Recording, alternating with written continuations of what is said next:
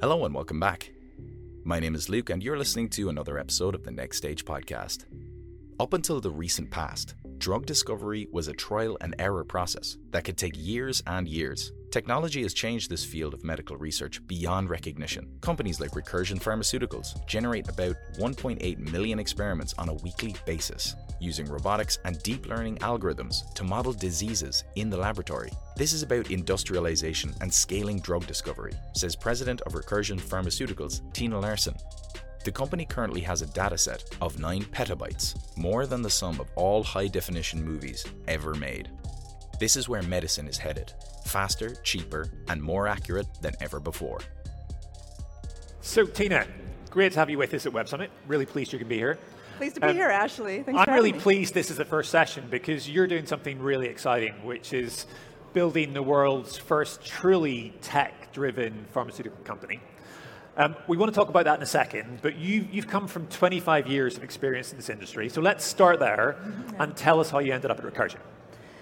Yeah, well, if I go back um, many decades and think about how I ended up in medicine in the first place, so um, I was inspired by engineering as a child. My father's an engineer, and he actually worked at Hewlett Packard and saw the whole evolution of the electronics industry. So I grew up around engineers, and so I've always loved engineering, but I really um, was called to do something with an impact. And so I got a degree in biochemical engineering and entered the biotechnology industry, as you mentioned, more than two decades ago. And it's just been such an incredible career. And I think there's um, that, that's kind of what drew me into it in the beginning. This like mixture of being able to apply engineering to, to something so mission driven. But what's kept me in it all of these years is this ability to impact patients. And so um, I've had the opportunity, um, and I can think of a couple times in my life when I've been out just in my community, actually, like doing playing tennis or doing sports, and run into people and get talking about what I do, and they've stopped and said, "I'm alive today because of a drug that you've worked on," right? And I think those kind of moments, um, as we're probably going to get into, uh, working in healthcare is hard, disrupting medicine is hard, but I think it's like those moments in my life that's really kept me um, kept me in the industry, and then um, landed me three and a half years ago at Recursion. Yep. So really nice story. What, what attracted you to Recursion? So what, what made you move across to you know a really sort of fast-driven, tech-based pharma company? Yeah. So the opportunity at Recursion is, as you mentioned, is to industrialize drug discovery. So really applying the best of the tech industry and honestly the best of all of these tools, like say CRISPR, that are in the life science industry now, to really change the way that we discover new medicine. Uh, we just heard um, how kind of broken the, our pharma R&D pipeline is. We need to do something different in order to get better medicines to patients, get them to them faster, get access um, to these medicines. And technology offers some really fantastic tools. So I was very excited about that premise. And it, and it actually spoke to, uh, you know, the first thing I got to do coming into industry was work on, at Genentech, which was the company that was pioneering the biotech industry using a technology platform. Genentech's, you know, originally technology was applying recombinant DNA technology to develop an entirely, you know, new class of therapeutics we now call, call biologics. And so, uh, for me, Recursion honestly offers this opportunity to, to be in that for the second time in my career to, to see the pioneering company that can revolutionize our industry. So it was, it was an opportunity I, I, I couldn't deny. so, for those who may not know, just give us a very quick summary of what Recursion is, because it's a really exciting um, you know, model. Yeah, so at Recursion, we're building uh, what we call the operating system for industrializing drug discovery. And so the way that, that I think about it is uh, back in the day when I was working in a laboratory and, you know, and you're kind of, I was pipetting, um, you know, cells and other things from test tube to test tube, I'd be lucky to maybe generate a dozen good data points in a week. Uh, at, at, Recursion today, by comparison, we generate uh, about 1.8 million experiments wow. every week um, using the convergence of technologies like robotics, the computational power, deep learning algorithms to handle the data, and as I mentioned, you know, these modern ways in which we can um, manipulate biology in order to model disease in the laboratory. And so Recursion is building everything from the, the very early funnel um, at scale, using things like taking pictures of primary human cells um, that we've trained to essentially model the difference between a healthy human cell and a diseased human cell We can take advantage of technologies like the facial recognition technology to essentially do cellular recognition. And we can do that at very large scale. Um, each data point is relatively cheap at these scales.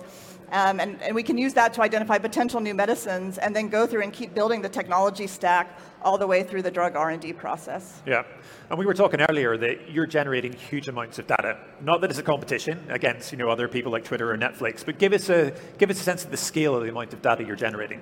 Um, well, well, not a competition, but we all like a little friendly competition. And so um, our data set today is about nine petabytes. And uh, for those of you that don't like live in the world of petabytes, that's more, for example, than every high definition definition movie ever made, right? Wow. Since you mentioned Netflix, um, the, the, size of our data pipe uh, is actually larger at, at, than the, the Twitter fire hose. And so these are very very large volumes of data. Um, I mentioned just the, the volume. You know, we have these wet laboratories, right, where these actual, actual human cells um, that we're running actual experiments on. And so when you think about the, um, you know, the, the, image, the image upload, the amount of images we're generating, all the way to even, you know, before you go into human patients, you actually have to run things in, in animal models. And so the, the opportunity to use computer vision video feeds on in these animal studies so that we can detect signals, better signals earlier and faster, and kind of everything in between. So all of those things uh, create a pretty large, what we call our, our recursion data universe. Yeah.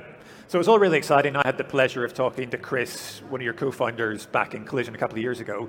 But you've grown so much in those last two years, and you had your IPO back in April this year, wasn't that right? In April, so tell, yes. tell us a bit about that, because that's really exciting, and what that allows you to do to overcome the hurdles for the future as well. Yeah, so uh, Recursion is definitely a high growth company. And I joined Recursion. Recursion was originally founded in 2013. You mentioned our co-founder and CEO, Chris Gibson. And um, you know, he jokes he was he, he, dropped out of medical school to found the company, which is actually true. This yeah. was uh, uh, came out of University of Utah research he was doing um, with our co-founder Dean Li, And so the company itself is about eight years old. And I joined the company three and a half years ago, which was after our Series B raise. And um, at that time, we were about 90 people. Uh, today, we're over 300 people in, in three and a half years to give a sense of the, the talent that, that's come into the company. Uh, raised Series A and Series B, which were our early rounds. Um, C, we raised a D last year, and then, we, as you mentioned, we went public um, on NASDAQ. We're now listed under RXRX this year. And so I think the growth story, both in terms of the growth of the, the fundraising and capital that we have available to do what we do, and, and it is a fairly capital intensive endeavor. Uh, building all of these laboratories, bringing in all the equipment, all, all of the people required to both run and generate the physical data set as well as to analyze the, the science and, and take the drugs to clinic on the other end. So we've seen the, the growth in our capital. Uh, beyond the money itself, we've seen a transition from early on, it was really the um, kind of the visionary tech VCs that were willing to invest in this kind of audacious idea that you could use technology to disrupt the pharma industry.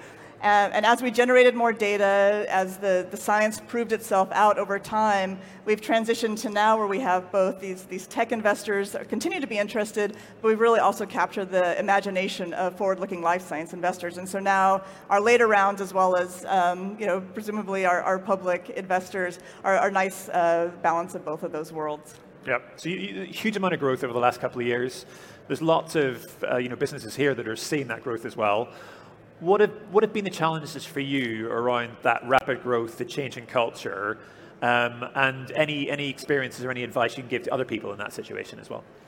Yeah, absolutely, Ashley. Um, well, I think you know we tend to talk a lot about you know fundraising and even you know for us building facilities, but in reality, it all comes down to people, right? Like companies are made of people, and so you know, the, the advice I would give to anybody, um, well, first of all, if, if you want to disrupt medicine, um, it's going to be hard. It's going to take some patience. So, like, um, it's the most, I think, rewarding thing, um, you know, in, in, in, my opinion, somebody can do, um, but it's not for the, uh, the faint of heart. Um, but really, the, the advice I would give when you bring medicine with technology, these are culturally very, very different industries. And so, something that uh, Recursion has done, you know, in my opinion, really well from the start is be very thoughtful about and very intentional about, building a culture where people that come from a tech background, maybe data scientists, deep learning experts, machine learning experts, software engineers, they are seamlessly working with people that come from life science backgrounds, biologists, chemists, others. And um, th- that sounds relatively simple, but these are very culturally very different industries. Tech is, you know, go for it, move fast, fail fast, fail fast and often, very iterative.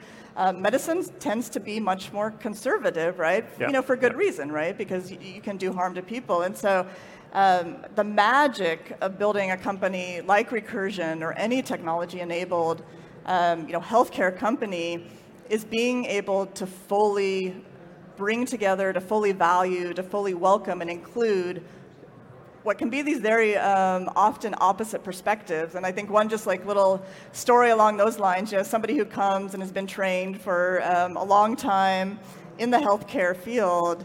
I remember going to my first board meeting at Recursion, and when we took a break in the board meeting, one of the board members tweeted something out that we just talked about in the boardroom, and my jaw just like fell to the floor. Like, what have I done?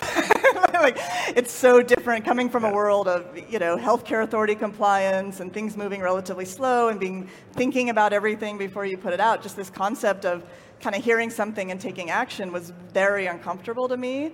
Um, but it was also fine, right? And, and so I think, uh, you know, one value that we, something we really value at Recursion is humility and, and, and, and showing up um, being humble enough to learn because none of us, no matter what our backgrounds, if we come from life science, if we come from tech, um, if we have lots of years of experience, if we have zero years of experience, none of us knows exactly how this is going to work out. None of us has the whole story. None of us can contribute everything, but we can all contribute something and we can learn from, from each other. And I think that's probably the best advice I would give for anybody trying to build at this intersection of medicine and technology is like be humble and figure out how to include all the voices yeah. uh, and don't let one culture dominate over another yeah really great advice so in the last minute or two let's just look a bit further forward in the future so you've had okay. a lot of growth over the last couple of years where do you see this industry and more generally in health over the next sort of five or ten years um, yeah five to ten years i think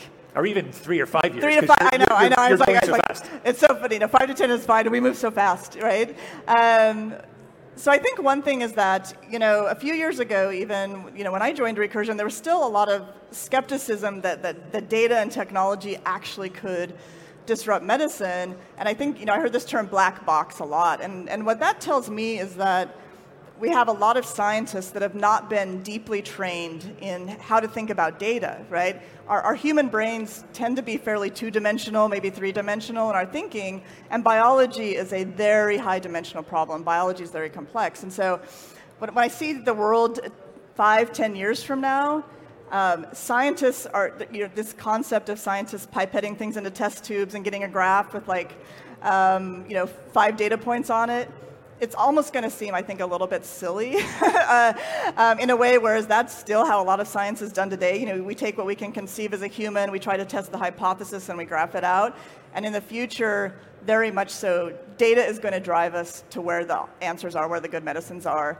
Um, and I think in terms of where I see recursion at that time, uh, I think we will have shown the world what's possible in terms of decoding biology for therapeutics, and I think we'll also have started to look at other applications like diagnostics, agriculture, et cetera. Yeah. So all the th- ways you can d- decode biology for, uh, for the good. Really exciting, Tina. Like it's been amazing to see the progress since we met with Chris two years ago. Really looking forward to seeing where Recursion is in two years' time. So look Me forward too. to hearing from you then. Thanks a lot for speaking to us today. Let's give Tina a round of applause. Thanks so much, Ashley. Thanks for listening. If you enjoyed this episode, be sure to leave us a review on Spotify, Apple Podcasts, or wherever you're listening right now. Web Summit returns to Lisbon in November. Our early bird tickets are going on sale August 11th. Follow the link in the show notes and save money by pre registering for your early bird ticket now.